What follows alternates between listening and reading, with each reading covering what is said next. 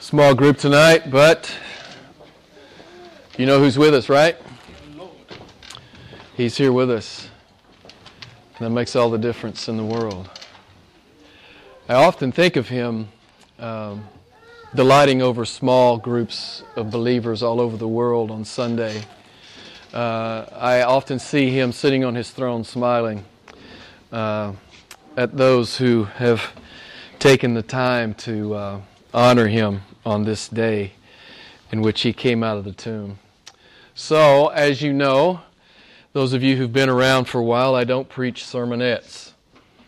Um, life's too short. Uh, you know what a sermonette is, right? Well, if you've been in the church very long, and not this church, but the church at large very long, you probably have sat under a sermonette. I'll give you some some of the hallmarks of a sermonette. One, they only last 20 minutes, which uh, I could never preach 20 minutes. I, my head would explode and my heart would explode if someone told me I, I only had 20 minutes. Um, there's always at least one joke, maybe two, if the pastor considers himself a closet comedian. There's probably only one verse of the Bible that's ever read uh, during the sermonette. Um, there might be two, but there's absolutely no uh, indication what the context is or what the text actually means. Usually the pastor just wants to tell you what he wants to tell you. So, um, sermonettes, too, are mostly about you. They're not really very much about God. They're mostly about you and how God can serve you. That's a hallmark of a sermonette, right? Um, this utilitarian view of God. How can I get God working for me? Which sadly is much of what is Christianity has devolved into. You have some pop psychology, you have some life coaching, and you have some cheerleading. This is also big with your average sermonette. You always have one tear jerking story that usually has a puppy in it. You don't have to have a puppy in it. You could be a kitten, but puppies are better. People like puppies better, don't you think, Chinelo? People like puppies better. How many cat people do we have? No cat people. Okay. Uh, you see what I'm saying? You got to go with the puppy, man. You got to do the puppy thing. Um, and in a sermonette, here's the most important thing never any conviction of sin, never any mystery uh, about God and His ways, never any uncomfortable moments. We don't want anyone to feel uncomfortable before God. And, you know, there's no sense of the unapproachable greatness of God in the service, in the music, or in the sermon. It's just the same, oh, I've got God in a box and I'll live any way I want to kind of sermon. Right? So we don't do those here. I said all that to say we don't do those here. And if you've been around very long, you know that I don't do those. First and foremost, I don't do those because I fear God. My job is to, is to proclaim the Word of God to you whether you like it or not. That's my job. My job is not to make sure you like my sermon. My job is to preach the truth. Whether you like it or not, that's between you and the Lord. Um, my job is to preach the truth, so I fear Him too much to do sermonettes. And as, as I've already said, life is way too short. I'm not going to waste my time up here, and I don't want to waste your time by just doing a 20 minute song and dance. Lastly, the worst thing about sermonettes, Renee, can you guess what they are? No, you can't. But if you thought about it very long, you could. The worst thing about a sermonette is it creates a Christianette. Now, you know what a Christianette is, right? It's someone who pretends to know Christ but never goes out in the world and lives it. They never do the word. They're what Jesus is talking about in Revelation chapter 3. They're the lukewarm, so called Christian. Sermonettes beget Christianettes, and Christianettes are really not good for anything except a church attendance. It's about the only thing a Christianette is good for. So tonight, I said all that because we're going into John 17.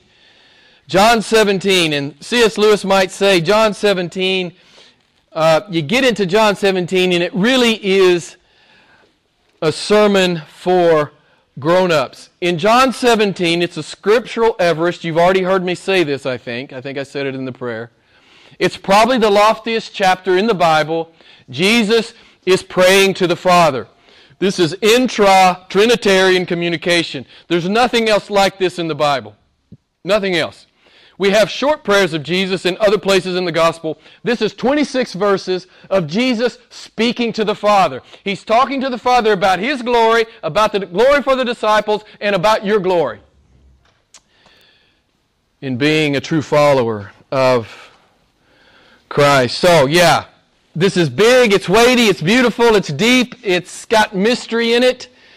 And it might blow up your denominational worldview regarding God and salvation. So I'm just warning you. If you actually receive the red words from John 17, it might blow up some of your views of from your denominational history. But we don't do denominationalism here, right? We don't do that here. We don't care about denominations. Some of them are good. Many of them aren't. We don't worry, but we don't do that here. We open the Bible and we preach the next verse. That's what we do. That's what we do. So, with no apologies, um, yeah, I mean, come on. John 17, you're going to mess with John 17? What kind of preacher, what kind of self respecting preacher that has any integrity at all would mess with John 17? Um, again, maybe the loftiest ground in the Bible. So we're going to do what we always do. We're just going to let the Word speak. You might not like it. And if you struggle with some of the things we're going to talk about tonight, what I want to say to you is please feel free to come talk to me. We're going to talk about weighty things tonight. This is not a sermonette. Let me say this before I get into the text. I've already said it, but I'll say it again. Let me just say it. It doesn't matter if you like what God says, and it doesn't matter if I like what God says. The only criteria for any true believer is did God say it? It's the only criteria.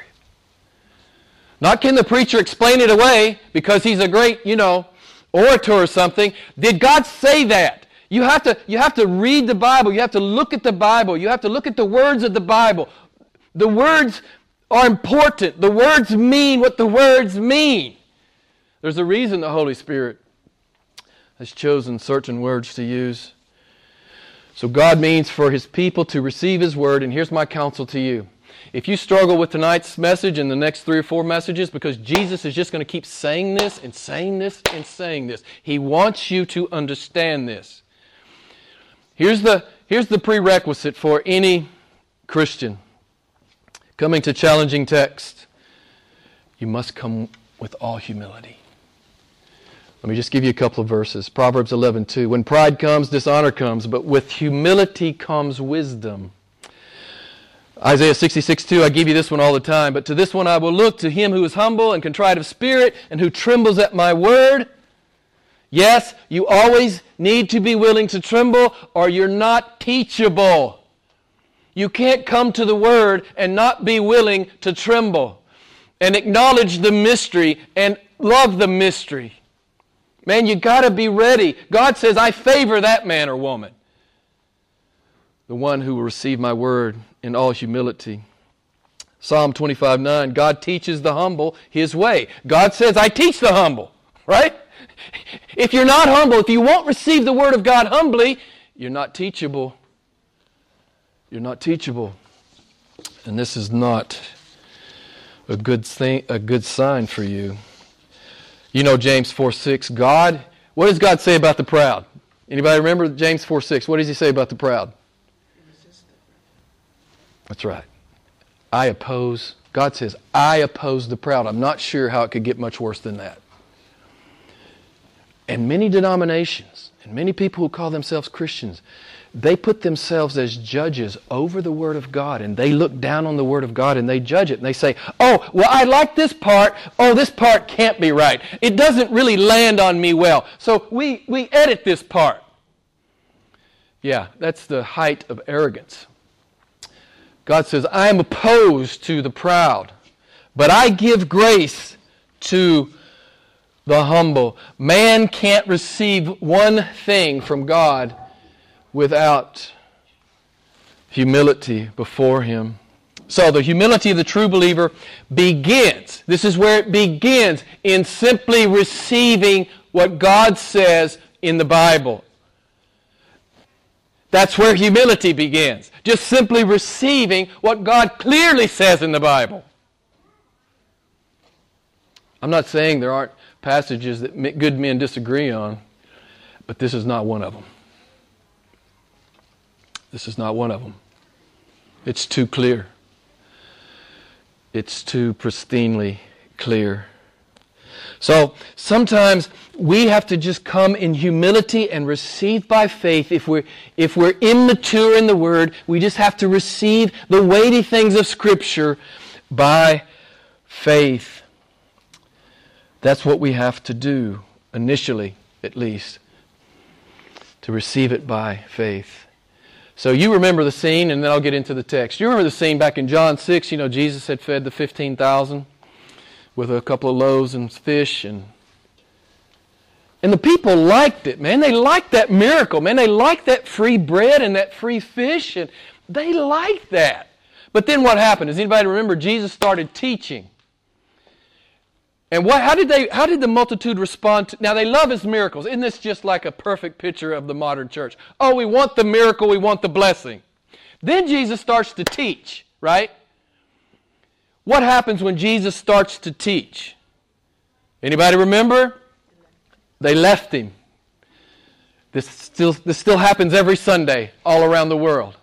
you know, if you have a faithful preacher in the pulpit preaching the truth, There'll be some who just leave. They grumbled, they complained, and they withdrew from God.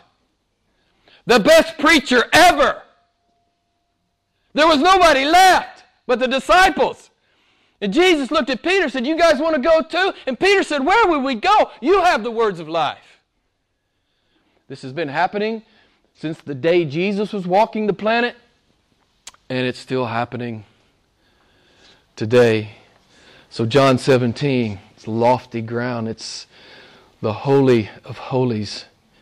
We saw last week that Jesus ended his farewell sermon to his 11 men without a break. This is John 16 33. Without a break, he lifts his eyes to heaven and he begins to pray, and he prays audibly. You know why he's praying audibly? Because he means for you to hear this. Yes, he means for his 11 men to hear it, and through them, he means for you to hear it. He's praying audibly for you and for me. So, verse 1, John 17, verse 1, John 17. I hope you have your Bibles open or electronic device so you can follow along. These things Jesus spoke, and lifting up his eyes to heaven, he said, Father, the hour has come, glorify your Son, that the Son may glorify you. What hour is this? What hour has come? The hour that all other hours point to. The hour that is the apex and the core of all time, eternity past, eternity future. This is the hour. It's the hour that informs all other hours. It's the hour that, that history pivots on. God is going to be murdered. God is going to allow his puny little creatures to murder him that he might save a people for the glory of his name. The hour that the sovereign, omnipotent, eternal Creator God will be crucified. So, who knew? Who knew God loved like this, right? Who knew? who knew that God loved like this. I often say when I start getting into John 17 and beyond, you start getting into the crucifixion. Let the whole created order stand in awe. And if you don't have any awe coming into John 17, 18, 19, 20, you're clueless. Can I say that in love? if you don't if there's no awe coming off the page and you're not feeling it. And you're not moved by the fact that okay who was that in the manger? I am is in a manger. Yeah i am is being scourged. I am is on the cross. I am is in the grave. And in a couple of weeks we'll celebrate the fact that i am came out of the grave. Death could not hold him. Let the whole created order stand in awe. We must. We must. Jesus says, Glorify your Son, that your Son may glorify you. Now, how could this hour of horror, mutilation, agony, and death glorify God? Well, you guys, if you're um, pretty knowledgeable about the cross, you understand it. It's like a, a multifaceted diamond. Every angle you turn it, you see a, another attribute of God. All of the attributes of God are in the cross. They're all in the cross. His justice, His holiness, His righteousness, His vengeance, His fury, and His wrath. But also His grace, His mercy, His compassion, His love, and His kindness. And all of the other attributes, they're there. They're in the cross. God will be glorified in the crucifixion. God will be glorified in the crucifixion. Verse 2 Jesus continues to pray, even as you gave him authority over all mankind, that to all whom you have given him, he may give eternal life. There's two things I want to point out here to you. First, Jesus says he has authority over all mankind. Again, who is it in the manger? Who is it preaching on the mount? Who is it teaching in the temple? Who is it on the cross? I am. You know, we've been through, going through John for some time now. I forget now which chapter it is where Jesus says, Before Abraham was, I am. Yeah, people who say Jesus never claimed to be God, they're lying or they've never read their Bible. He quite clearly claimed to be God in any number of ways. So, yeah, it's. Um, he's the God who spoke through Isaiah. And he said, I am God, and there is no other. I am the first and the last. I am the Lord. There is no one besides me. I am God, even from eternity. I am the Lord. Listen, as we get ready for for, Reform, uh, for uh, Resurrection Sunday, I want you to start thinking deeply. I hope, I hope you'll be reading through the Bible with me here. You know, John 17, 18, and 19, and 20. Preparing yourself for the fact that God has come and God has saved his people. You guys know how John writes about it in Revelation 5:13. Every created thing which is in heaven and on the earth, under the earth, on the sea, and all things in them will bow their knee before him. He has all authority. He has all authority. Yes, you must bow your knee to Jesus Christ. You either do it willingly and lovingly or you will do it by compulsion. Even those in hell will bow their knee to Jesus Christ. He has all authority. Secondly, what I want to point out to you here in verse 2 there at the second half there of the verse that to all whom you have given him he may give eternal life now jesus is just reiterating what he's already said to us in the gospel of John. John 6:37 All that the Father gives me shall come to me and I will not cast them out. John 6:39 And this is the will of the Father that all he has given me I lose nothing but raise it up on the last day. John 10:29 my Father who has given them to me is greater than all, and no one is able to snatch them out of the Father's hands. There are two uh, amazing truths here that I want us to be aware of. One, all who are in Christ are a love gift from the Father to the Son. Some of you have never heard that before. Every true Christian is a gift from the Father to the Son. This is said, I think, yes, five times in this chapter. We have to deal with this. We have to understand this. Or we don't understand John 17. Jesus will say it five times in this chapter. God will say it nine times in the Gospel of John. Those who are Christians are a gift from the Father to the Son.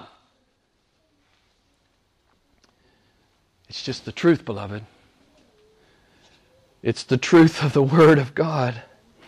And I want to say this herein lies your eternal security. This is your eternal security. What has happened between the Father and the Son? The fact that the Father gave you to the Son. That's your eternal security. It's not the prayer you prayed. It's not the ordinance you did. Those are good things. Of course you should pray. Of course you should do the ordinance. Of course you should make a confession. That's not your eternal security. Your eternal security is what's happened between the Father and the Son. That is your eternal security. Jesus says, I will not lose one of them. He's talking about the leaven, and he's talking about every true believer that comes after. He's also talking about every true believer before. I'll not lose any of them, not one of them. Jesus clearly says, let me just point it out to you in John 17, five times, John 17, verse 2, twice in verse 6, verse 9, and verse 24. This is a big deal with Jesus Christ. It's a big deal. And so you need to, you and I need to understand it as best we can. As best we can. This is a big deal between the Father and the Son. This is something the Godhead wants us to understand. So the genuine believer, the true believer, the born again believer is a love gift within the Godhead. I want you to understand that. Your eternal security. it's what happened between God the Father and God the Son. It's, it's, this is a rock to stand on, man. It's a rock to stand on. It really is. So, you know, if you've been around very long, and some of you may have been exposed to it, some people teach that you can lose your salvation. Okay, I'll say it. I'll try to be as nice as possible. These guys are clueless. These guys are denominational. These guys are false teachers. You cannot lose it. The question is, do you have it? Because you and I, you and I both know there are people who walk away. Well, it's not that they lost it, it's that they never had it. They went out from us because they were not of us. So, yeah, this is an important, a very, very important distinction. To say that a man could lose their salvation, a teacher would have to have never read John 17 or, or the Gospel of John at all. Right? What they're saying, actually, what, what they're saying, a man who says you can lose your salvation, actually, what's being said here, either Jesus is ignorant or he is a liar. Because Jesus says, I won't lose one of them. He says it nine times in the Gospel of John. So, what we're dealing with here, obviously, are false teachers. And you're talk, you got teachers who are teaching performance based salvation. Do these couple of things and you're in, right? You guys know what I'm talking about. But the Bible is clear, the New Testament is clear. Repentance is a gift, faith is a gift, eternal life is a gift. I'll give you the text. 2 Timothy 2:25, Ephesians 2:8, John 17:2. It's right here. Jesus says, "I give them eternal life." Our salvation is secure because what has happened between the Father and the Son. Now, I'll talk more about this as we go through John 17. I have to because he keeps saying it. You know, one form of emphasis in the Bible is repetition. He just keeps saying it. The men you gave to me, the men you gave to me, the ones you gave to me. It's imperative, beloved, that we have a category for understanding this and not seek to explain it away. Verse 3 And this is eternal life, that they may know you. how many times have you heard me say that? If you've been around here, it's probably one of the most oft repeated verses in this pulpit. The only true God in Jesus Christ, whom you have sent. I always tell you, what's the litmus test of true born again Christianity? It's knowing God. It's not I prayed the prayer or I got baptized, I, am a member of the church and I attend if it's not too inconvenient. That's nowhere in the Bible. But what you see here in the highest chapter in the book, Jesus says, this is his definition. This is eternal life, knowing God. Not knowing about God. Satan knows about God, knowing God. That's the point. That's the point that Jesus is making here. Yeah, you, you know what it is pseudo Christianity. Here's what you hear in, in a lot of false denominations What's eternal life? How do you get it? Pray the prayer, believe this doctrine, do this ordinance, keep this rule, partake of this sacrament.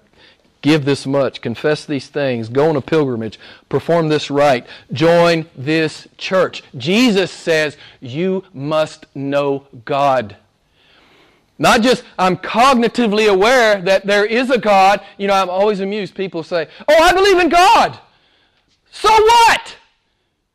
Everybody believes in God down here. Romans chapter 1 makes it clear. Everybody believes there's one. Even the atheist knows there's one. You know, he just wants to deceive himself.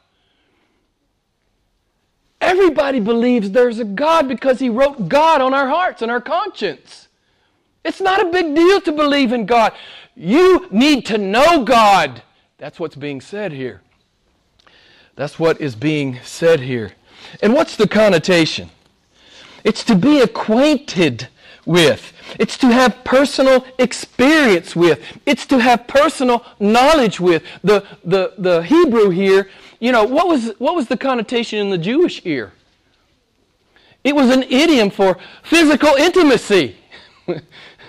we're talking about spiritual intimacy here, beloved. That's what we're talking about. That's what God has with His people. That's what Jesus is talking about. This is not just knowing about God. That's not even in the same universe as knowing God. And this is what this is Jesus' definition of eternal life. When people press me and they want me to, you know, they press me and they say, Well, Jim, what's your most concise answer regarding the assurance of salvation? I always say the same thing it'll be in your affections. You will know Christ, and consequently, you will love Christ. I, am not going to say, did you pray the prayer? Did you do the ordinance? It's not that that is unimportant, but that's not paramount. Paramount is do you know God? Do you love God? Is there something real happening? You know, I say this a lot to you. It's personal with God. You can't read the Bible and not realize that it is personal. And if you reject him, it's personal. This is not some abstract religious, you know, thing you've forgotten to do. No, it's personal between you and your Creator. You've rejected Him. You've refused to know Him. You've refused to love and obey Him. It's personal. You guys remember Matthew 7. You remember all the religious people that came before Jesus and said, Hey man, we did all this stuff. We did we did miracles and we did demons. We cast out demons. We did all kinds of stuff. Remember what Jesus said? I don't know who you are. Depart from me, you who practice lawlessness. It's always about the knowing. It's never not about the knowing. John 10, Jesus said about his sheep, I know them, they know me. Bam!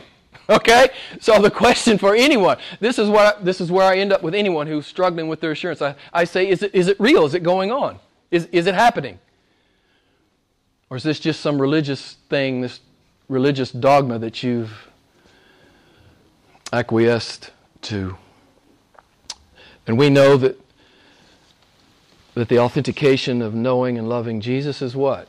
What does Jesus say in John 14, 15? Is that right? Yeah, that's right. If you love me, what? You'll just do what I say. This is what people who love me, they do what I say. We're not talking about sinless perfection here, but that is the drive and motivation of your life. You know your life is a gift, beloved. And it's here's the thing. I'm an old man. I'm not going to tell you how old I am. I'm an old guy. But let me tell you, your life's going to go bam. Hey, I'm, I'm looking at this. My, uh, both my, my grandfather and my father both died at 81. I'll be 64 soon. I don't have very long. Actually, 81 sounds just about right. Don't think I want to live much longer than that. Man, I, I'm kind of looking forward to it. Okay, I'm weird, I know. Um, but to live as Christ, to die is gain. Verse 4 Jesus says, I glorified you on the earth, having accomplished the work which you have given me to do. Um, this is another major theme of John 17, and how could it not be? You have the Father praying to the Son, uh, the Son praying to the Father. This major theme is glory. Jesus will use this word eight times in the prayer, five times in the first five verses. Jesus says, I have glorified you on the earth. What's he talking about? Well, what's he, what's it, what does it mean for you to glorify God on the earth? You already know. What does it mean for you to glorify God on the earth? Come to church on Sunday? Well, that's a good thing. But that better not be the sum and substance of how you glorify God on the earth. God means for you to glorify Him out there in the world. So, what is Jesus saying? He says, By my life I, I extol you, I magnify you, I celebrate you, I honor you, I adorn you with luster, I clothe you with splendor, I render you excellent, I make your name renowned, and I am revealing that your dignity and worth and beauty is superior to everything else on the planet. That's what Jesus is saying. And this is what your life should be saying. Your spouse should hear this in your life, see this in your life. Your kids should see it, your friends, your colleagues, your neighbors, your students, your fellow students. My shorthand has always been to make Jesus famous. You remember in John 4, Jesus and uh, the, the, disciples inquired as to what Jesus had eaten. You remember what he said? Because they, they didn't know he. They said, "Well, this, he hasn't eaten. What is? Has he eaten? You remember? Remember what he said? I have food that you don't know about. What was, what was his food? To do the will of his Father. I'm going to ask you, is that your food? I mean, really. Ken and I were talking about it to, uh, yesterday. We were taking a walk, and I love the Word of God because it continually rejuvenates me. You know, we're all living in this fallen flesh, and we're all subject to. Uh, th- hard things and things that depress us and things that cause anxiety. But I, when I'm in the Word of God and I see how big and beautiful my, my, my, my Creator and Redeemer is, man, I, I just, I'm constantly renewed every day. So, you can be too. Hopefully, most, if not all of you, already know that you need to be in the Word every day. And now, Verse 5 Father, glorify me together with yourself with the glory which I had with you before the world was. So Jesus is returning to the Father. He will soon be crucified, he will soon be in the grave. You remember how it's talked about in Philippians 2 6 through 7. Although he existed in the form of God, Jesus did not re- regard equality with God a thing to be grasped, but emptied himself, taking the form of a bondservant, being made in the likeness of men, becoming obedient to the point of death, even death on a cross. God has conde- infinite condescension, but now he's going back. You know, we see it in the, st- uh, the stoning of Stephen, right? He's standing at the right hand of God. He's going back to the glory he had before he came. The glory he laid aside to come and redeem you and me. Yeah, it's an amazing thing. Verse 6 I manifested your name to the men whom you gave me. Here it is again. You gave me out of the world. They were yours, and you gave them to me, and they have kept your word. Okay, I think that's the third time in six verses where Jesus wants you to hear that you have been given from the Father to the Son. That's what he wants you to hear. That's what he wants his people to hear. Some want to say, well, this is what we're talking about here is they're gods in a proprietary sense. Because God made them, he owns them in a, you know, kind of copyright way. Well, obviously this is not what he's talking about because down in verse 9, if you want to drop your eyes, he'll say, I'm not praying for the world. I'm praying for these guys. And then I just want to make sure you, are aware of this if you're not familiar with John 17. Look over at verse 20 real quick. Look what he says I don't ask in behalf of these guys alone, my paraphrase, but for those also who believe in me through them. He ultimately is praying for us here. Everything he prays for the 11, he's praying for us. Okay? If you have any confusion about that, you need to get unconfused. This is what is being said. Some will say, well, you know, this reference to the men that he gave because they were his and he gave them, they're talking about the, the fact that they were the fathers through the Abrahamic covenant. Yes, they were Jewish. These 11 guys are Jewish. That's not the context. The context is not whether they're Jewish or not. That's not what's being said. Jesus Christ is clearly, specifically praying for these men not all of the Jewish nation. Now, let me say this.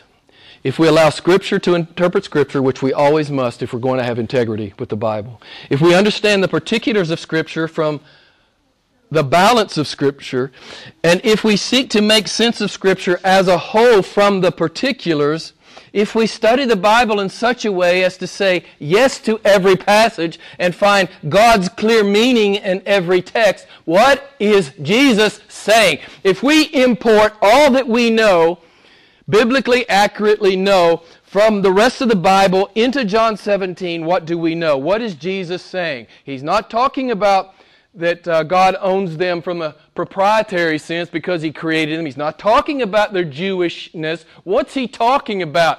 Beloved, here's the strong teaching if you've never heard it. He's talking about the elect. Now, you know that the Bible uses the term elect. The Bible uses the term predestination. The Bible uses the term called. The Bible uses the term chosen. Now, you have to be adept, an adept uh, editor to edit all of that out of the Bible. But many denominations have. They don't like it. It insults their pride. Hey, I want to come to God on my own. You know? It insults me. It insults me. We're back to humility, beloved. Listen, you want to fight with God's word? That's between you and Him.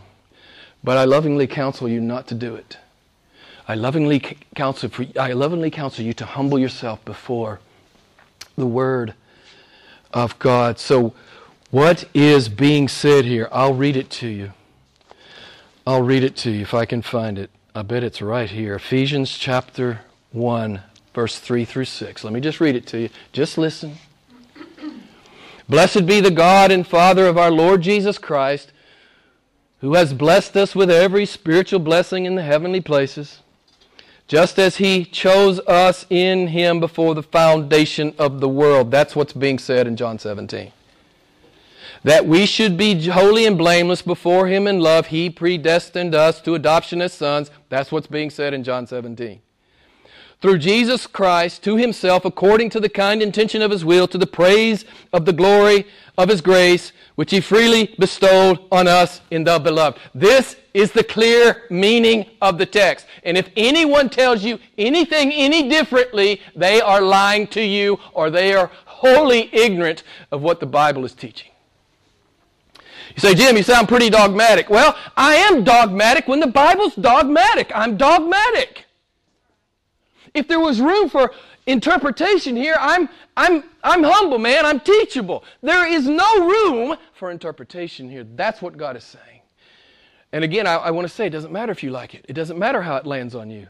I know that these words land, they don't land easy on human beings. I get it. We'll talk a little bit more about that in just a moment. You guys remember, right? uh, Revelation 13 8 the names that were written in the book of life before the foundation of the world. That's what Jesus is talking about here in John 17. You remember Romans 8, 29 and 30, that those he foreknew he predestined, and those he predestined he called, and those he called he justified, and those he uh, justified he glorified. It's all done. It's done. God means for you to know it. God means for you to love it. God doesn't mean for it to split the body of Christ. The only reason this, this truth splits the body of Christ is because some are not teachable. Some will not bow to the explicit meaning of the Bible. That's why some churches split. So God is unapologetic. He is just unapologetic. This is the divine side of human salvation. Is there a human side? Yeah. And we'll touch on it in a minute. But this is the divine side of human salvation. I get it. It doesn't land easy on your ears if it's the first time you've ever been exposed to it. You, some of you may think I'm a heretic. But all I can appeal to is the Word of God. You go read it for yourself. I've just read it to you. You go read it for yourself. You go study the Bible. Be a Berean, right? What is a Berean supposed to do? Study the scriptures eagerly to find out if these things are true. You go find out. Listen, it's between you and God. You're supposed to go find out. Don't you rely on the guy on the internet. When you stand before God, He's not going to say, Oh, you're not going to be able to say, Oh, well, the guy on the internet said, Well, God said, Did you not have a Bible? Did I not give you a good mind? Could you not read the words and understand what I was clearly saying? Beloved, this is, listen, don't touch the glory of God in the salvation of His people. This, this is one of the worst things that happens in the modern church. That people want to explain this away. I lovingly say to you, don't touch the glory of God in the salvation of his people. So, we have cognitive troubles, troubles with some of God's truth for at least three reasons. I bet you could guess, guess them if I gave you time. Our minds are temporal, they are finite, and they are fallen. We don't think like God. Uh, we only have two and a half pounds of gray matter juxtaposed to infinite mind. We're constrained by time. Truth transcends time. So God says two things here are absolutely true. God has predestined his people to salvation and men are responsible to repent and believe and obey. Both of these things are true. Both of these things are true. God uses words like chosen, called, elect, and predestined. But he also uses words like, whoever believes in him shall not perish. Whoever will call upon the name of the Lord will be saved. And look, it's in verse 6. Just look at verse 6 real quick. You'll see, you'll see both aspects. You see divine, the divine side of salvation and the human side. God, uh, the Father, gave them to Christ. They were His, and He gave them to Jesus. And what does that last sentence say? What does the last sentence say? Somebody tell me. That they may keep your word. This is the human side. This is the human side. Yes, you must repent. Yes, you must believe. Yes, you must walk with Christ. Of course you must. But what I'm saying to you, and what I hope you'll humbly receive, is that your salvation is way bigger than you ever thought. If this is new to you, it's way bigger than you ever thought. Your salvation rests in the divine counsels of eternity past.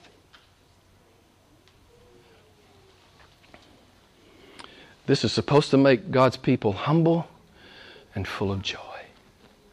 Instead, I don't know, people get red faced and they walk out. I've never understood this. I don't understand how you can get mad at what God says. I've never understood it. The only thing I can chalk it up to is pride. So are these contradictory propositions? Election and and whoever would call upon the name of the Lord be saved? Are these are these contradictory propositions? No, these are parallel truths that run throughout the whole Bible. You say, well, Jim, how do you reconcile God's sovereignty and man's responsibility? I do what the Apostle Paul says. I don't. I don't. Um, you guys remember Romans 9:20. Paul says, "Oh, you want to question God about this? You want to dispute with God about this?" He says, he says, he says, Who are you, O man, who answers back to God? The thing molded will not say to the molder, Why did you make me this way, will it? Let me just give you the message paraphrase real quick. Who in the world do you think you are to second guess God? Do you for one moment suppose any of us knows enough to call God into question? Clay doesn't talk back to the fingers that mold it, saying, Why did you shape me like this? Paul doesn't attempt to reconcile God's sovereignty and responsibility, but what he says is, you know, it's bad for you to. Don't second guess God. You're clay. He's the potter. Who do you think you are? Back to Isaiah 66 2, the message paraphrase. God says, I'm looking for a person who reverently responds to what I say. And I'm challenging you to reverently respond. If this is brand new for you, to reverently respond to what is clearly in the text. If you need help, I'm happy to sit and be a Berean with you, and we can work through the scriptures and study the scriptures together. I'm very happy to do that. All I can do is whet your appetite. I can't unpack, you know, there's an ocean of theology here. I can't unpack all of it tonight or even in the next couple of uh, sermons. But I do want you to know if you struggle with it, because I know most people do struggle with it if they've never been exposed to it. I want you to know that that's kind of normal, but I want you to go read Romans 9. Paul knows you're going to hate it. the Holy Spirit knows you're going to hate it. There are two rhetorical questions in there in the, in the chapter. Is God unjust? Then what, who can resist his will? Well, is God unjust? What does the Bible say? Is God unjust? No. May it never be, Paul says. Listen, sometimes people can get blasphemous ideas. Listen, receive the word by faith. Humbly receive the word by faith. So at ICM, this is what we do. We just preach the next verse. And if nobody comes back next week, nobody comes back next week. That's just the way it is. I get that. I, I feel the weight of that. um, but we are committed to the Bible, even when it's challenging and difficult. Sometimes people are dumbfounded over the truth of the Bible and they'll, the, you know, and I'll ask them two questions. And it's fine to, you know, it's fine to say, Jim, I, am struggling. Well, here's what you do: you get him over the Word, and and you pray, and you ask God to teach you. Ask the Holy Spirit to teach you. Sometimes I'll tell people, Hey, you got trouble? You got a problem with this? Go study it for five years, and come back and talk to me about it. The problem is people want to discount things and never crack the book, never study it. But two things, two questions I'll ask how could infinite om- omniscient God disclosure to us not contain transcendent mi- mystery? How could there not be mystery with God? He's infinite mind, you're two and a half pounds of gray matter. The other thing I ask sometimes is what makes you think you're meant to understand it all? You're just supposed to receive it all. Receive it all. by faith. But here's what I know is true. If you'll cry out to God and you'll study the Word, you'll come to it. You'll not only come to it, you'll love it. You will love it. That's a promise. And you remember Paul's exclamation, Romans 8, 9, and 10, and 11 uh, chapters of Romans. He gets to the end there after he talks about this awesome salvation that God has wrought for his people. And he says, Oh, the depth of the riches, both of the wisdom and knowledge of God, how unsearchable are his judgments, and unfathomable are his ways. I hope that you'll join me in worshiping God, even when it's challenging. So, yeah, I don't preach sermonettes. They produce Christianettes, and they're not good for much. We always just preach the next verse, and if it's challenging, praise God. He's about to grow us up a little bit. You guys know Hebrews 6 1.